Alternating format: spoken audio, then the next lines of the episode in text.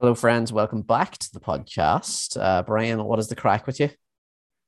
Uh, yeah, we haven't podcasted in a few weeks, mostly because I was moving down to Cork. Um, and um, well, I'm in Dublin right now, uh, but I'm supposed to be in Cork basically. Mm. But What are you doing uh, down there? living, pal. All right. Living down. Yeah, Very living good. down in Cork. Yeah. You've, you've abandoned the homeland. What? You've abandoned the homeland.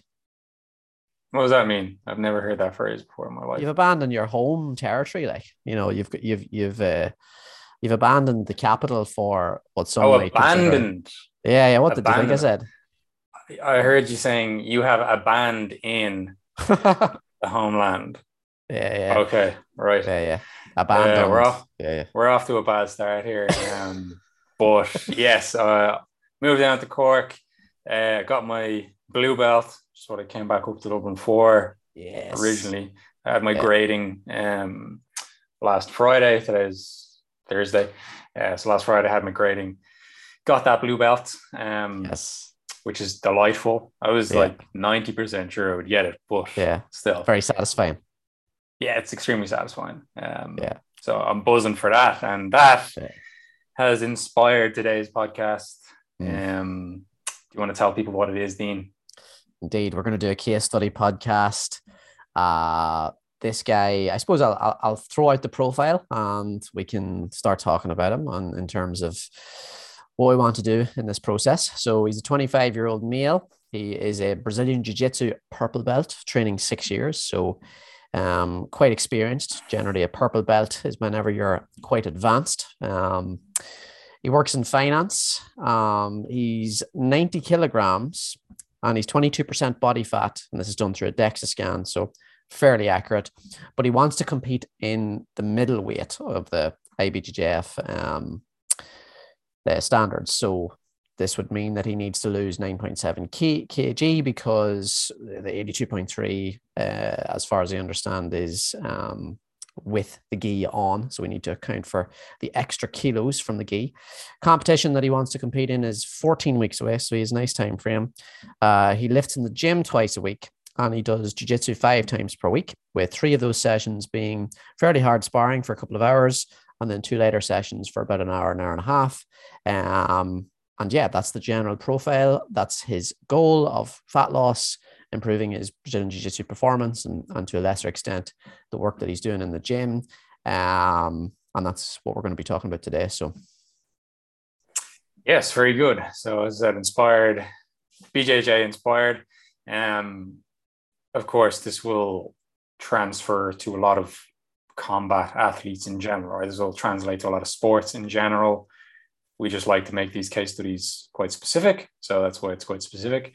But realistically, you can. Yeah, we'll we'll get into obviously some of the nuances, um, especially when it comes to making weight and stuff. But you know, for the most part, anybody listening to this, you don't have to be a BJJ athlete to, you know, to take away from this. Like if you were a kickboxer or you do MMA, in, in which case you would do some jiu-jitsu anyway, or into boxing, a lot of this will apply. So, you know, still pay attention because you'll be able to to get something from it. So um in terms of mapping this out, Dean, you know, we, we have a pretty pretty clear timeline in terms of what we need to do um, over the 14 weeks, right? So he's a comp coming up in 14 weeks. He wants to compete in a, a much lighter weight division than he's currently sitting in. So that's going to require, you know, that 9.7 kilos of fat loss, as you said. And well, sorry, I shouldn't say 9.7 kilos of fat loss because we can manipulate weight to a certain extent, you know, acutely. Um, you know, so I had this with, uh, I know we were talking about it the other night, like a weightlifter uh, essentially decided she wanted to compete on a couple of days' notice. Um, so we ended up pulling off three kilos in a couple of days, basically, um, without it impacting her performance and without it changing her body composition either. Right. So yeah, that sounds great. Three kilos in two days. Where do I sign up for that? It's not making any difference to your physique. So, you know, don't consider that impressive. Like if you actually want to, you know, look better naked or whatever, um, because it makes literally no difference. But we'll get into that. Um, so like what do we have to do here? We have we know how much kind of body weight we're trying to lose. Um, how would you be thinking about this, like in terms of a rate of fat loss? Like what what do you want to hit here? Um, and then maybe talk to us about how we're going to set that up for the diet, and then not not too much detail because we've covered like extensively right in different mm. podcasts, but uh, a, a, little overview how you're going to set up the diet. What metrics are you looking at? Um, how are you making adjustments if if relevant? Um, talk talk to me about the like the actual nutrition aspects here. Yeah. So energy manipulation is going to be the most important thing because obviously your calories slash your energy intake is going to be what's going to influence your body weight. And as Brian says, we we do want most of this to come from fat loss. Like I think if we can get away without having to do any manipulation of weight through like changing water, changing carbohydrates, changing fiber, etc., like that's great. Um, but you know, we, we I think it's it's nice to have that in the back pocket. But with this nice time frame of 14 weeks, I think we we've plenty of scope to be able to get him this 9.7 kg of weight loss, with most of it coming from body fat. Um, now, with that being said, I would like to still see him lose lose lose this weight relatively quickly, and the reason being, especially for uh, athletes, I nearly like to see them rather than continuously having to be losing weight to be more in a position where it's like right we're within striking distance of this weight and maybe we can even actually eat into the competition a little bit mm. that doesn't always happen but it would be nice if, if it does happen and obviously, this means that we're going to have to go a little bit faster with, with the fat loss. So I would say somewhere between, you know, probably about 0.75 kg per week would probably be good um, for that. Um, now, with the goal of the, this specificity, I think taking a getting him to track his, his calories and macros is probably going to be a good idea. That's not to say that he couldn't achieve this level of fat loss with kind of like a meal template and just you know a calculated you know eat these types of meals and these types of foods um, but generally speaking you know another aspect of this which is kind of a little bit more abstract is he works in finance so he likes numbers so the chances mm-hmm. of his personality fitting with MyFitnessPal is, is is probably quite high but this is kind of a little bit more of a you know stuff that you might do with with um with the client when you're when you're working with them but generally let's say you know we'd go for that MyFitnessPal tracking approach um and i would probably put him in you know because he's 90 kg, he's training quite a lot. We don't have an idea of his step count, but let's assume that it's not that high. Um, you know, probably putting him in like a, a 750 to 900 calorie deficit um, to, for a start would probably be um, good enough. And that would still leave him with, you know, somewhere between 2,500 and 3,000 calories um, to start with, which is, it's, it's still a good enough amount of calories. Um, and, you know, we, we can obviously divvy that up between the macros quite well. Um, but I think it's it's important to, to understand with this stuff as well.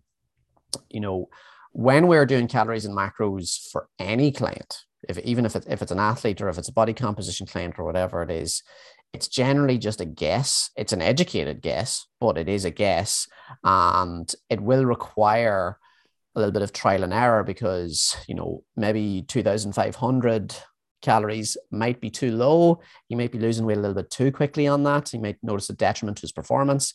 Maybe 3000 might be too high because his training isn't actually as hard as maybe the initial calculations are. Um, so this is kind of where a little bit of tweaking comes into play. But from a week to week basis, I would probably like to see him in around that 0.75 kg weight loss. Uh, he will, of course, lose a larger chunk of the first of that of the first couple of weeks because he lose more water weight and glycogen and a little bit of um, residue in the gut. But that's a general time frame of what I would like to see. And that'll leave him, you know, kind of coming up to the month before his competition to be in a much leaner place. And we'll be, we'll be within striking distance of that weight. And then we can decide, right, okay, how are you feeling? Uh, do we do you want to sort of go for the implementation of uh, uh, more of the sort of the water manipulation, carb manipulation, etc., or do you want to just go in and um, push push for a little bit more fat loss? Get you basically there or thereabouts without any having to do these weight making strategies um, and sort of take things from there. So that would be my general outline. But of course, as I said, is very much subject to change as we go through the process.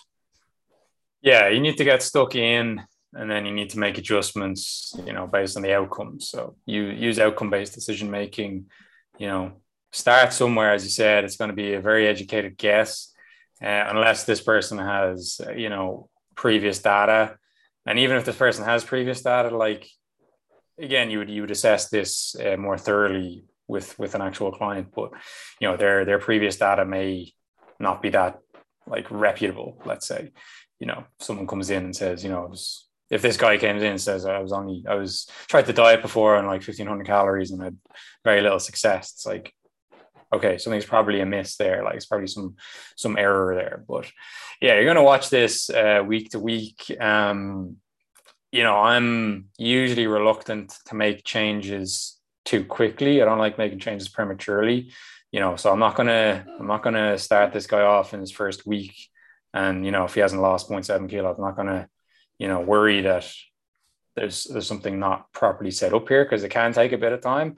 But you also don't want to take too much time you know so within a couple of weeks i would want to see you know some some significant change um because we're on this timeline. And as you said dean it's it's much more preferable to try and finish up earlier rather than bringing it down to the wire. And then you know eating into a competition is, is fantastic. I was talking to one of my training partners about that the other day. Is like i do everything the same you know when i'm going to open mats and training I go down to the bakery near me, I get a brownie, I get a coffee, and then I go to the open mat. I try to do the same thing in competitions. You know, I go mm. to the hmm. bakery, I get a brownie, go to the open mat, and then you meet people at the comp who are haven't drank water in a couple of days because mm. they're trying to make weight. So obviously, or they're just sitting there smugly with a brownie and a coffee, just like these are all peasants. yeah, just wearing a hat with like the water in it, so you're sucking away. Um, so, and actually, it, it occurred to me, Dean, as you're going through there, that the the brief actually matches almost perfectly a good friend of mine. Um, and you put the brief together, so I know you couldn't have done that intentionally. It's just yeah, it's just gas. It almost perfectly matches like friend in finance who is who is a purple belt, who is 90 kilos or like at least was when when you worked with me at one point. Um, and yeah, basically just exclusively trains jiu-jitsu. Um, so that's actually pretty funny. That just occurred to me as, as we're going through it. Um, so yeah. Uh, okay, so I think okay, we've set up set up there the the premise for how you're going to manipulate energy. Um, I think it's a, it's a nice point you made about okay, this guy works in finance. He's probably more comfortable with numbers and likes the data, so to speak. Um, but yeah, I think for the sake of it, on a short enough time frame. There's different things you could do there, like non-tracking approaches. You could try things like you know intermittent fasting, where you're essentially dropping out meals, like you're creating a, a calorie deficit there. Um, and yeah, like we want to maintain his performance. Um, you know, because he's getting ready for a competition, so he wants to have a productive 14 weeks of training. He's going to be dragging hmm. himself mm. through training. Um, and then ideally, as we said, be feeling quite good and, and hydrated and energized and everything else on the day um, if possible because with Brazilian Jiu Jitsu, you know, the weigh in is very soon before the actual competition. So, you know, if you're into MMA, you know, the weigh in is often like the day before, you know, so that's you've got a lot of time to replenish and refuel there. Um, if you're like, and and then in some some combat sports, it's like, you know, you might weigh in during the week and then the the competition is actually at the weekend, right? So it, it varies from sport to sport. In jiu-jitsu, it's usually just before. Now, you know, I competed a few weeks ago. They start calling you for check-in and weigh-in about an hour before, right? So if you're there on time, realistically, you have time to go in, get checked in, get weighed in, and then just hang out in the bullpen. So if you bring fluids and stuff with you, then at that point, you can start rehydrating. Depends kind of on the the organization, and then it depends on how soon you're there. But like you can do a little bit, but again, you don't want to rely on those small margins or things that are outside your control. You want to be pretty much ready. So It's better to assume we... that you're going to just be weighing in and then straight onto the mat. And then if that doesn't happen, then that's a bonus. Yeah, exactly. That's exactly how you want to look at it. Um, and the same as what we said about in terms of manipulating weight last minute. Like you want to you want to assume that all that stuff maybe just isn't going to work. So you want to get as much work done, um, or you know, it's going to compromise your performance. Now we're get we'll get into that as, in terms of what's actually important to think about there. But um, in terms of uh, this guy like supporting his performance, right? What's what's he gonna have to think about? So we we've decided like, all right, well, we have to set the diet up so he's he's catering for fat loss. What are you thinking about in the context of performance here? Hmm. Yeah, so I think you know with athletes, the main considerations are going to be obviously keeping them healthy, right? So that that's important, and that's generally going to be that's generally going to be done through making sure that you're eating well. You know, you're making sure you're eating your variety of uh, whole foods and all the rest of it. I'll not labor on that point because we've we've went we've talked about that at length in many other podcasts. But you know, keeping them healthy, diet quality is is generally good, and that's obviously kind of going to be a, uh, in combination with the general calories that we would set um for for this client if he was to use MyFitnessPal um outside of that then you're you're going to want to be considering most of the energy for for his performance is going to come from carbohydrates. So generally, we we strongly recommend against low carbohydrate diets for combat sport athletes, unless it's in the context of making weight, which is a discussion which we'll get on to later on. But for your day to day stuff, you want to be fueling yourself with carbohydrates and you know that's uh, particularly around your training sessions and particularly around your hard training sessions because the the demands of Brazilian jiu-jitsu but also your kickboxing your boxing MMA you're a mixed sport athlete so you're using a variety of different energy systems. You're, you've got the cardio element to it. You've got the sort of the strength and power element to it here. And this is all going to be very much supported by carbohydrates okay? Outside of that then you want to make sure that you're getting enough protein and enough fat. So protein is obviously important for your recovery. This guy is also going to the gym two times per week as well. So it, it's interesting because Mike Israetel has a really, really good video on mixing uh, being a lifter and a jiu-jitsu athlete at the same time. And one thing that was very interesting that he said was if you want to be the best lifter possible, um, and you want and you, you know minimal jiu-jitsu he, or he, recommends if you want to be a jiu-jitsu and a lifter but you care more about lifting you actually want to do minimal jiu-jitsu as, as much as possible whereas if you want to be the best jiu-jitsu athlete possible you actually do need to do some lifting, right? It's actually necessary for you to do this, um, just because of the the injury prevention and the strength and muscle gains that you will that will be conferred to you from from doing your resistance training. So, with that in mind, protein becomes important as well. So you're obviously you're you're going to get a certain amount of uh, you're going to sort of you're going to have an impact on your recovery from not only just the hard sparring sessions, but also your lifting sessions in this case. And the main macronutrient that's going to support recovery from exercise um, is protein. So we need to make sure that he's eating sufficient protein. Um, now that would be somewhere between a range of 1.6 and 2.3, 2.5 k, kg uh, or grams of protein per kg body weight. So, you know, if we multiply his his body weight by 1.6, 144 grams, but realistically, he could probably go, go on up to, to to um, 180 grams and beyond um, if he wanted to, and it wouldn't be an issue. But that kind of comes down to right, what's the client's preference? What is his history of getting high protein foods in? Um, and, and, and thinking about that because, and this is kind of where we're getting into the weeds quite a lot here, but I suppose what this is what the podcast is for. But sometimes this, this happens with athletes because, and I've noticed this with a few of my athlete clients recently, because Ireland and Western countries, they're very much we're, we're getting a lot better getting all these high protein foods into the into the diet. Um, and it's all protein, protein, protein. Get your protein powder, your protein puddings, your yogurts, your balls, all the rest of it, right? And that's great for the for this for the average person, and you know, especially like elderly populations and stuff like that. But for athletes, it can sometimes be a bit of a hindrance because if you're eating like you know 300 grams of protein, and do you have do you have 2,500 calories to use up? you're actually eating into your your carbohydrate macros which is going to be the main thing that's going to support your performance on the mats and in the gym so it is key to consider that protein is very important especially as this type of an athlete and especially as somebody that's doing some sort of gym work but you do need to be cognizant of the fact that you don't want to sacrifice your carbohydrate intake as much as possible you know you want to sort of keep that as as topped up as you possibly can um, and this is kind of where you know, obviously the the help of a nutritionist is so important because we can help you identify, right? Maybe you're a little bit too high on this or a little bit too low on that. Um, so that's kind of a little bit of a brief on the macronutrient split.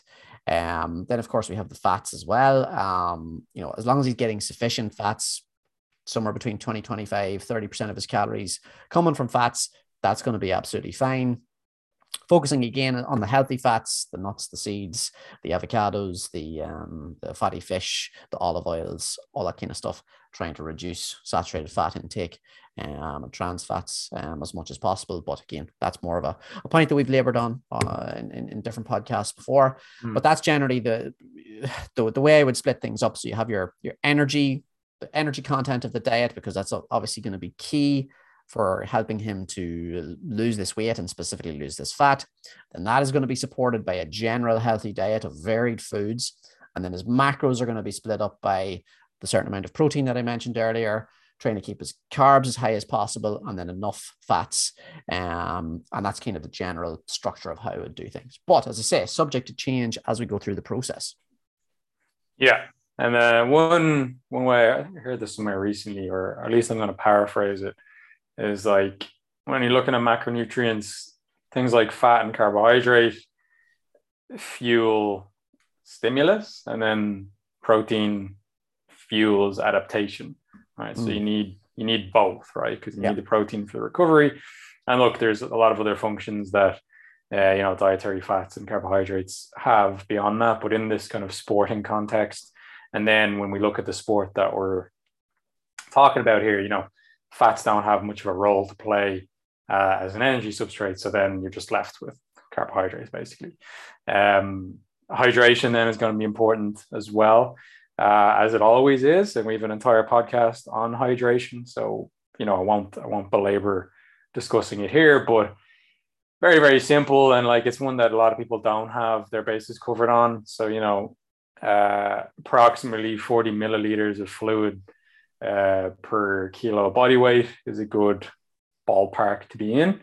Um, but then you need to adjust that up and down based on the individual. You know, if you're doing jiu-jitsu, uh, you know, where the weather is kind of getting a bit nicer now. Like it's hot. It's hot in the in whatever room you happen to train in. Um, I, like that grading, like was the, the place was packed and it was a hot day, like and it was kind of, you know, borderline. Am I going to pass out?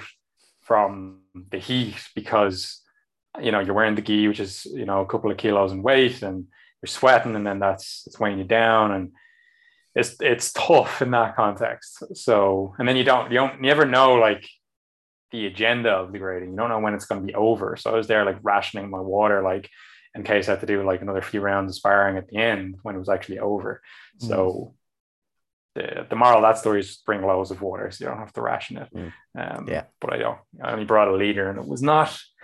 Well, I could. I definitely could have done with trying drinking more of it. Um, but look, you, you, hit around that target per day. You know, it doesn't have to be just plain water. All water-based fluids count.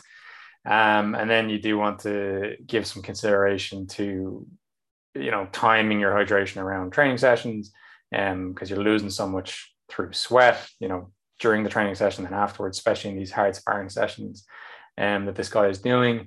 And then you want to make sure you're well hydrated going in. So, you know, I, I generally like to say, you know, half a liter to a liter in the hour before and after a train, right? And then whatever you happen to consume um, during the session as well. Um, so the next point we'll look at, we're doing quite well here um, in terms of what we need to cover. So um, I think I think we've got a good layout of what is important for you know actually generating the fat loss. We've talked about the macronutrient splits to make sure his performance stays on point because that is a major concern with combat athletes. For some reason, low carb has got its clutches into the combat sports community. I don't know if it's prevalent now, but definitely a few years ago.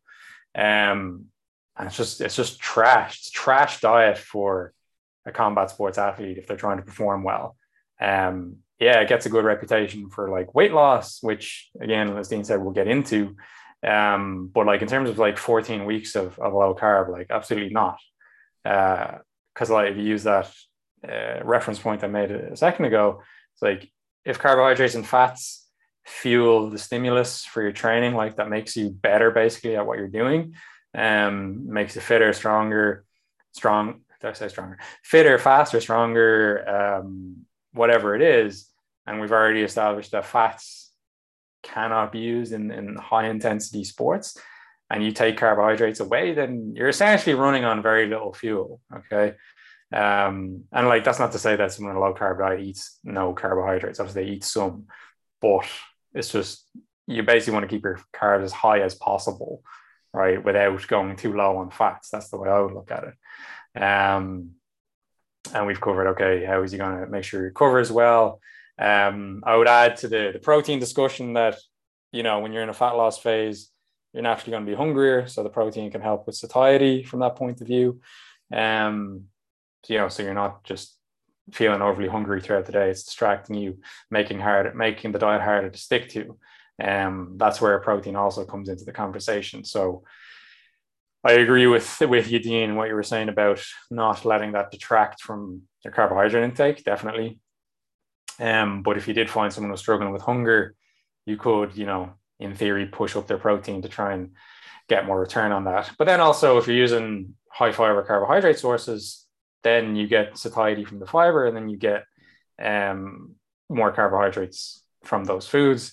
Um, but as if you use you have had a lot of experience with lately, there's some athletes who will overdo that, and then it actually puts limits on them. But not usually in a fat loss context. So I won't get into that um, tangent right now.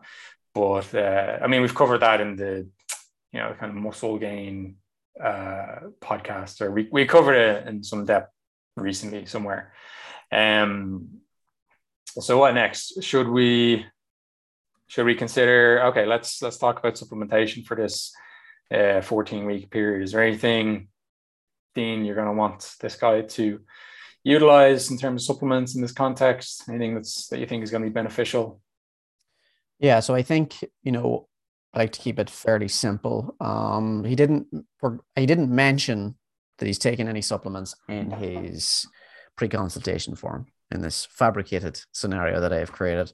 Um, so I'll just kind of run through for anyone that's not familiar. Some like some people listen to this obviously will I've heard a lot of this information before, but I, I don't think it's any harm for us to, to talk about these things again. Um, I think again from a general general health perspective, um, giving him a good multivitamin is probably going to be a good shout.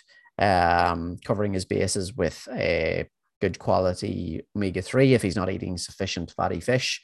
Um, so, again, you want to be hitting around that 14 ish grams of um, omega 3 fish oils um, per week. Um, and, that, and that's going to be uh, the, the omega 3 fatty acids are going to be important for, for general heart health, brain health, um, anti inflammatory effects. Um, they're generally just good to get in your diet. So, if you're not eating fish, you want to be supplement, supplementing with that because, as I was saying earlier, you know, multivitamin is more of an insurance policy to cover your bases. Um, omega 3 is a general health supplement because if the athlete is healthy, then less potential chance of him getting sick. Um, potential also uh, some considerations around injury and stuff like that as well. Um, and if you're sick or you're injured, you're not training, and thus that affects your performance, right? So this is key. Uh, sometimes forgotten because it's like let's talk about all the fancy shit we can do, and it's like well, hold hold your horses here. Um, what about the what about the veggies and and the, the micronutrients and and the stuff that's going to keep you healthy? Because I actually said this to one of the lads, uh, one of my clients at the moment. He he does jiu-jitsu as well. We were just talking about like I was trying to explain to him how uh, how broccoli actually can make you uh, better on the mats. um, you know, it was just it was just a funny way that it was just a funny way that, of of phrasing it, and it was just because like you know, just as I said there, like you know, if you know you're not eating enough vegetables um obviously you're you're missing out on the fiber and the micronutrients and that's you know affecting your your ability to uh, not only adhere to your diet overall because of the appetite of regulating effects that you mentioned earlier from fiber um, but also it's you know as i say these these fruits and vegetables are keeping you healthy um, and they're keeping you on the mats. Um, they do actually there is there is actually uh, a role for some of the some of these micronutrients in recovery from exercise as well. Um, you know the the the uh, exercise hard training um, does create oxidative stress in the body. It is um, going to create a, an environment for the free radicals, as it's called, um, to, to sort of um, uh, an environment for those free radicals and the inflammatory effects to occur. Now, this is obviously it's it's good. It's an adaptive response, and it's important um, that these things do happen in your body as a response to exercise. But these things are modulated to a certain degree by getting sufficient micronutrients and also the phytonutrients from your fruit, fruit and vegetables. So it, it's really interesting um, aspect of things that most people don't think about because it's like it's all protein, protein, protein. Which yes, protein is going to have the largest effect, but from a general perspective, uh, you know, in terms of keeping you healthy, but also from a smaller from a, a smaller aspect, you know, getting sufficient micronutrients, phytonutrients is going to improve your recovery from exercise um, to a certain degree as well. And that's sometimes forgotten. Um, so, yes, lads, broccoli will actually make you a better athlete. So, provided that you're not eating your, your, your broccoli and your vegetables overall. It doesn't have to be broccoli, by the way. It, it can be, hmm. um, it's broccoli is just a proxy for, for vegetables overall. But yeah, that was the kind of message that I was, that I was telling him. But anyway, that was a bit of a tangent. The, the, the general message is bit of a multivitamin just as an insurance policy in the winter months.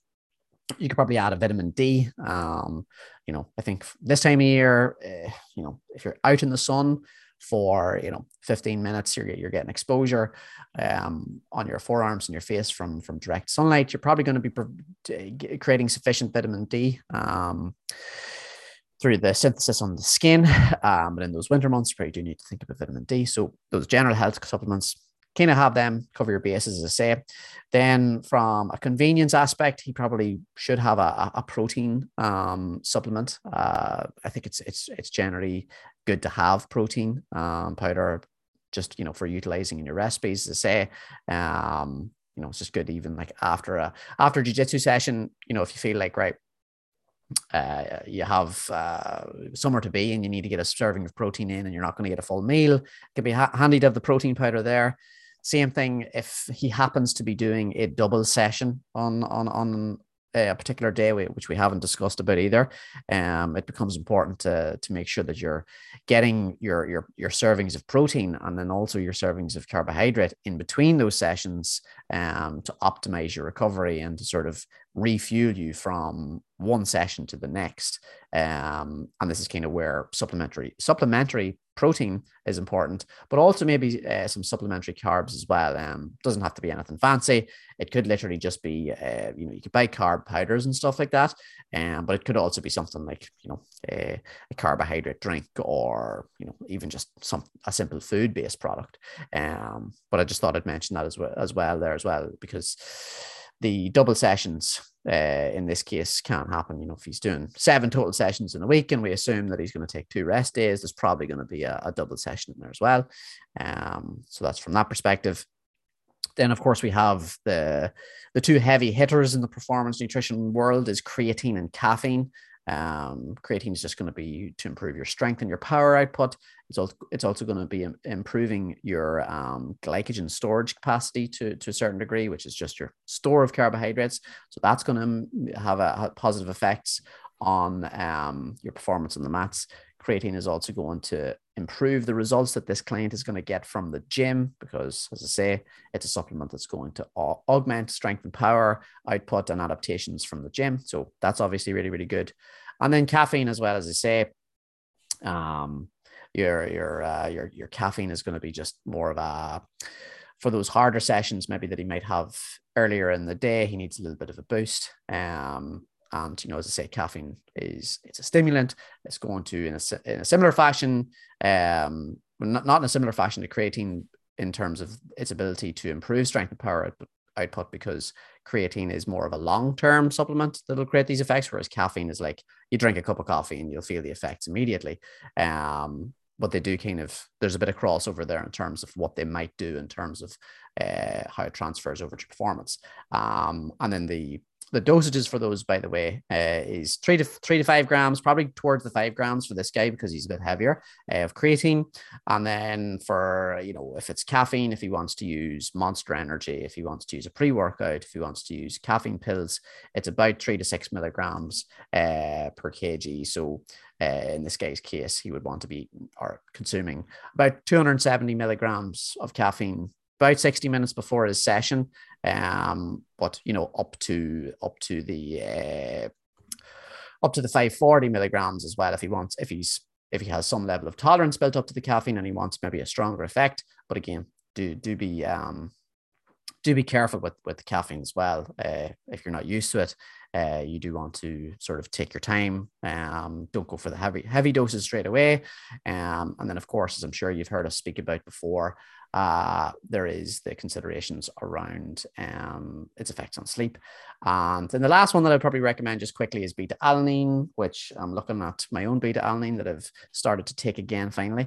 Um, and that is again it's just going to buffer some acid that you might get from some of your strenuous exercise uh, which can be effective for for combat sports athletes.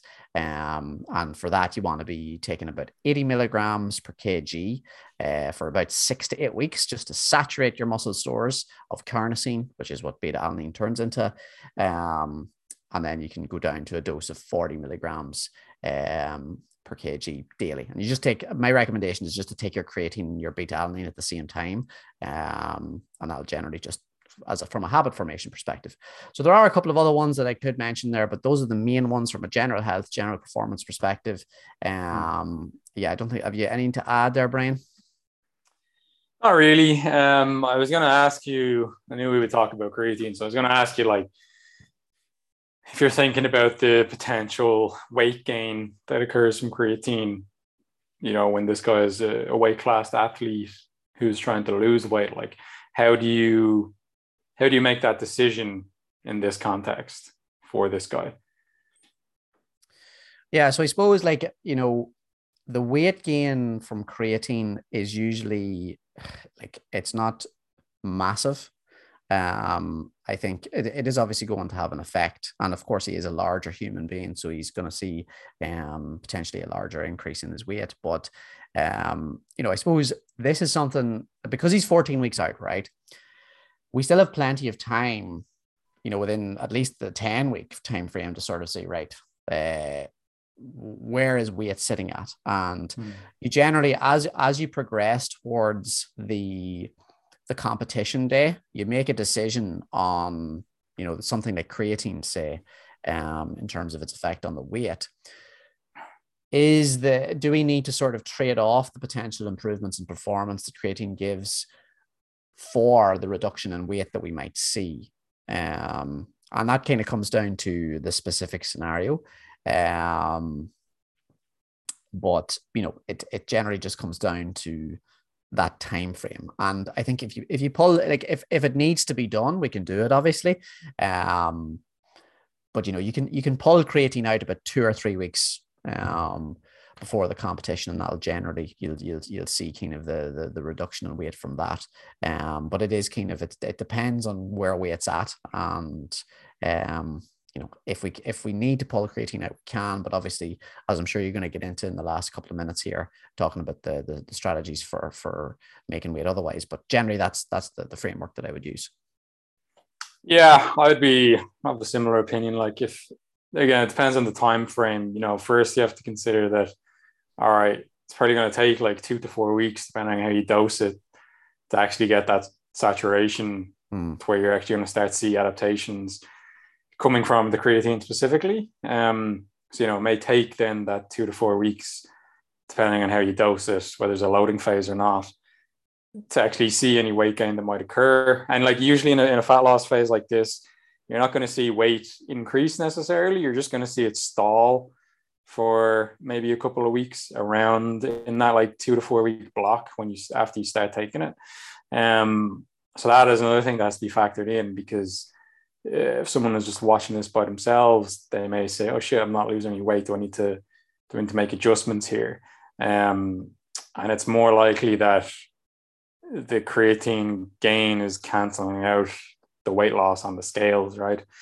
Um, but yeah, if you can have it in there, I think that it's a net positive for sure. Like from a from a performance standpoint, um, I think I think the data on uh, like how far out do you have to pull it out before you see that weight drop? I think it's it's a bit muddled. I think um, mm. like I think yeah, two to three weeks is probably a good safe enough timeline. Um, but like in some cases, it could be four weeks. So I'd be inclined not to take it out, um, just because it's it's kind of unreliable then as well, unless you're taking it out like way in advance, and then it's like, well, what if you realistically got when you're waiting two to four weeks for it to you know kick in, so to speak, and then mm-hmm. you're taking it out for three four weeks at the end? It's like, you know, you got a few weeks where you're actually using it. Like it's probably not. That's doesn't make that much sense. So yeah, I mean, it depends on the timelines involved. Um, but as you said we have a good bit of time here. Here's a good bit of time to actually get the benefits of it. And yeah, I would keep it in. Um, yeah, the beta-alanine I think is a good shout. Um, people often ask about like recommendations for you know multivitamins and, and fish oils and stuff because I'm kind of particular about those uh, in terms of the quality. So at the moment, I quite like the Nutri Advanced um, multivitamins. Um, and then there's a few different brands of uh, I like I like the Nutri Advanced and I like uh, the the Now Foods multivitamins as well. Uh, and then for omega threes, I quite like Carlson's. I quite like uh, the Solgar Triple Strength. Um, and there's a few other ones money. that are good. If you have the money, which this guy oh, does, yeah. if you have the money, the the Nordic Naturals. Although Dean actually regrets buying those. Yeah. Um, he wishes he had got a, a, slightly more economic brand of the same quality. Yeah. Um, so next time, Dean, next time. Yeah. Um, so Dean, I think I'm gonna have to actually leave you to do the the weight cutting part because it's 27 past and I have to be off yeah. before half past. So um not how I would like the podcast to go generally, but uh I'm gonna leave I'm gonna leave it up to you just to cover those few bits in terms of um, you know how you actually how you cutting weight acutely on the week of uh, of the competition if it's necessary. So mm. you can go through all those um, those different manipulations for the good people, and I will be back. Excuse me in the next episode. So mm-hmm. yeah, okay, Dean. Thanks everyone for listening this far, and enjoy the rest of the podcast. and uh, I'll see you soon. All right. Yeah. All right, guys. So I am going to continue and wrap up the podcast, as I say, with this little bit on just the weight cutting. As I say, it would be nice to have him at a place where he doesn't need to cut much weight um, from what I'm going to explain now.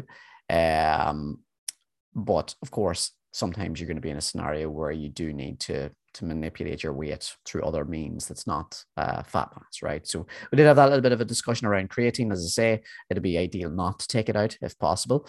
Um, but generally speaking, you know, w- once you're about a week out, you'll you'll kind of know right whether or not uh, do I need to start implementing some of these strategies uh, in terms of reduction of some of the things that I'm going to talk about here. Um, so there's, there's generally going to be three metrics that we can utilize to see reductions in weight that is, as I say, not fat mass or muscle mass. Um, and that is changing your carbohydrates, changing your fiber intake, and doing some manipulation of water as well. Um, so again, about around five days out, again, if you feel like you need to do this, of course, uh, around five days out, you can pull carbohydrates out and you can move over to a low carbohydrate diet. So this is going to be, you know, somewhere around less than 50 grams of, of carbohydrates is going to be a good shout here um, for if you're trying to uh, reduce the, the amount of glycogen in your muscles uh, which is going to create the, the drop in weight. And this is going to be from the actual molecules of glycogen themselves, but also the water that they contain with them, uh, within them as well. Because for every one gram of glycogen that's in your muscles, you're going to uh, pull with it three grams of water. And this is kind of partially where we're going to see this. Um, this reduction. So you want to be doing this about seven days before your weigh-in. Um, and, and this is generally going to be pulling out your bread, your pastas, your rice, your your spuds, your your, your fruit to a certain degree, um, pulses, uh, anything with sugar in it. And it's generally going to be trying to keep things to to a minimum. Um, and you know, I think with regards to how much weight you can expect to lose. It does generally depend on the person. Um, but uh, from what I've seen, the maximum you're generally going to get uh, out of this is probably going to be three kg, maybe a little bit more. Um, this is a, this this guy is a, is a bit larger, um, and that's simply because you know you've you've about a 900 grams um capacity of of glycogen um in the muscle, and you've a little bit more. You've 80 to 110 grams in the liver as well. Um, but you're going to see this uh, capacity. So you, you would obviously multiply that by um, by four because uh, you know it's a, the, the, gram of glycogen itself and then the, the three grams of water. Um, so you're, you're going to see a, a, three kg maximum drop, but probably more towards one to two kg, depending on your size, of course. Um, if you're a larger human, you're going to see a larger drop. Um, so that would be something that you would do over a seven day period, um, seven days before your weigh in.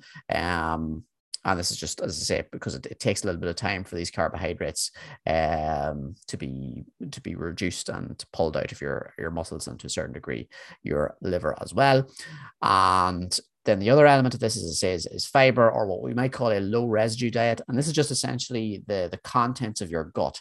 And we can pull some weight out of this as well um, by reducing the amount of fibrous foods.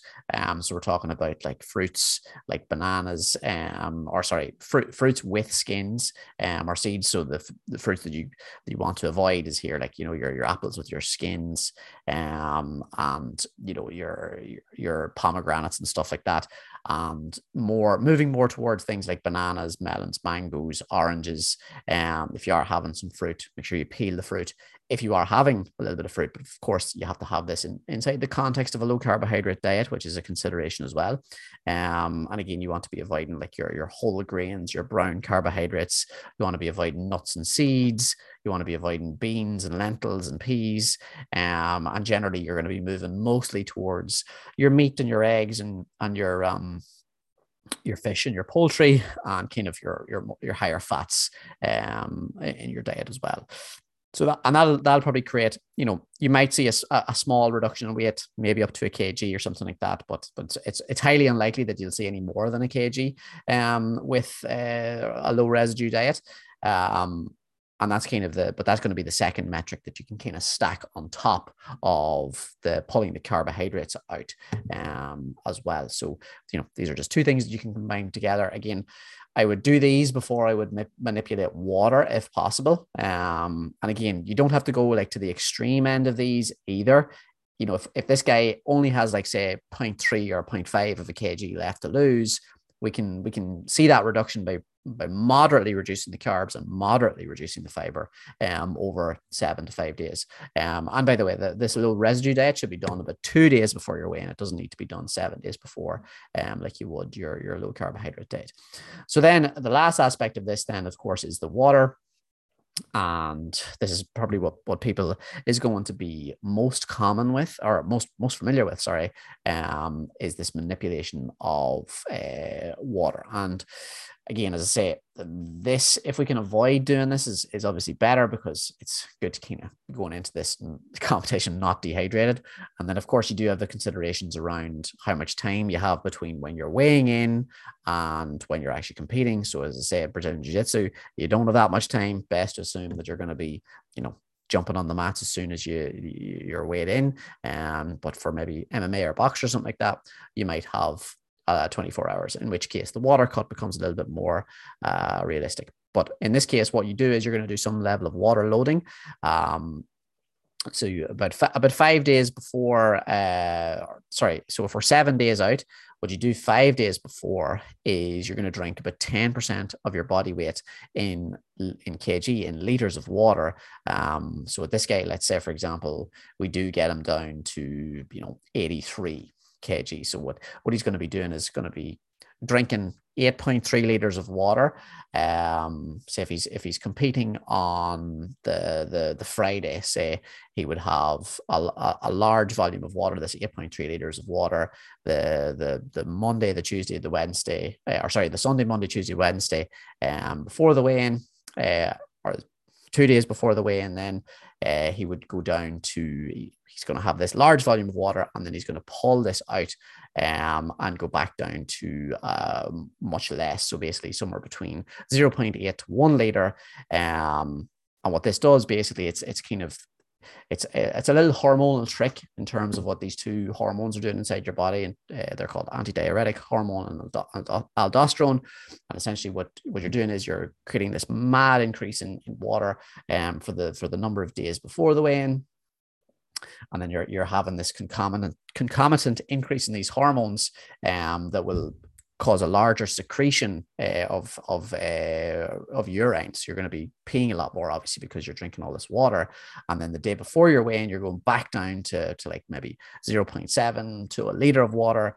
Um, but you're still going to try to see this large excretion of um, of urine. And this is what's going to create, again, as I say, the the, the reduction uh, in in um, in water weight. And of course, this can be combined with you know the use of saunas, kind of as a last resort, or the use of diuretics as a last resort. But again, I would prefer to see this athlete not have to do any of that and maybe not have to do much water and water manipulation at all. But this is a strategy that you can use. Um, you know, and as I say, you know, that day before, you're still seeing that uh, reduction um, in, in, water weight, but you're not really drinking any water at all. And then when you weigh in, obviously you can start the, the process of hydration again. Um, so yeah, that's kind of the main considerations that we would make around this. Is say that's just a bit of a summary in terms of um, in terms of using the the, the weight cutting strategies. Um, I would prefer to see him as lean as possible so that he doesn't have to do any of these strategies, but you can have them in the back pocket. Um, and as we were saying earlier about the, the creatine, you can pull that out a number of weeks before to again see a reduction from water weight because creatine will also pull water into it as it's as it's being saturated into the cell. Um, so some considerations around there. But yeah i think we're going to wrap it up on that note guys. As i say uh, if you found some value in this podcast please share it around um, with with anyone that you might find that might find it to be useful because this is going to be the best way to get the podcast out there. And um, for for our knowledge and our, our the, the, content that we're putting out and um, to get to more people because we greatly appreciate that when you do this um, and as i say don't forget to follow us on social media if you haven't already. I'll leave the links for that in the in the description. And I'm also going to leave links for coaching as well. So if you like kind of what you hear and you're a combat sport athlete or you're a Brazilian Jiu Jitsu athlete and you want some assistance in terms of improving your body composition for your sport, improving your performance for your sport, you want help with the application of all this kind of stuff, then we'd love to have you. We'd love to have a chat with you. So I'll leave the links for coaching in the description as well. Um, but other than that, guys, I'm going to leave it there. And thank you, thanks, thanks again for tuning in, and I'll catch you in the next one.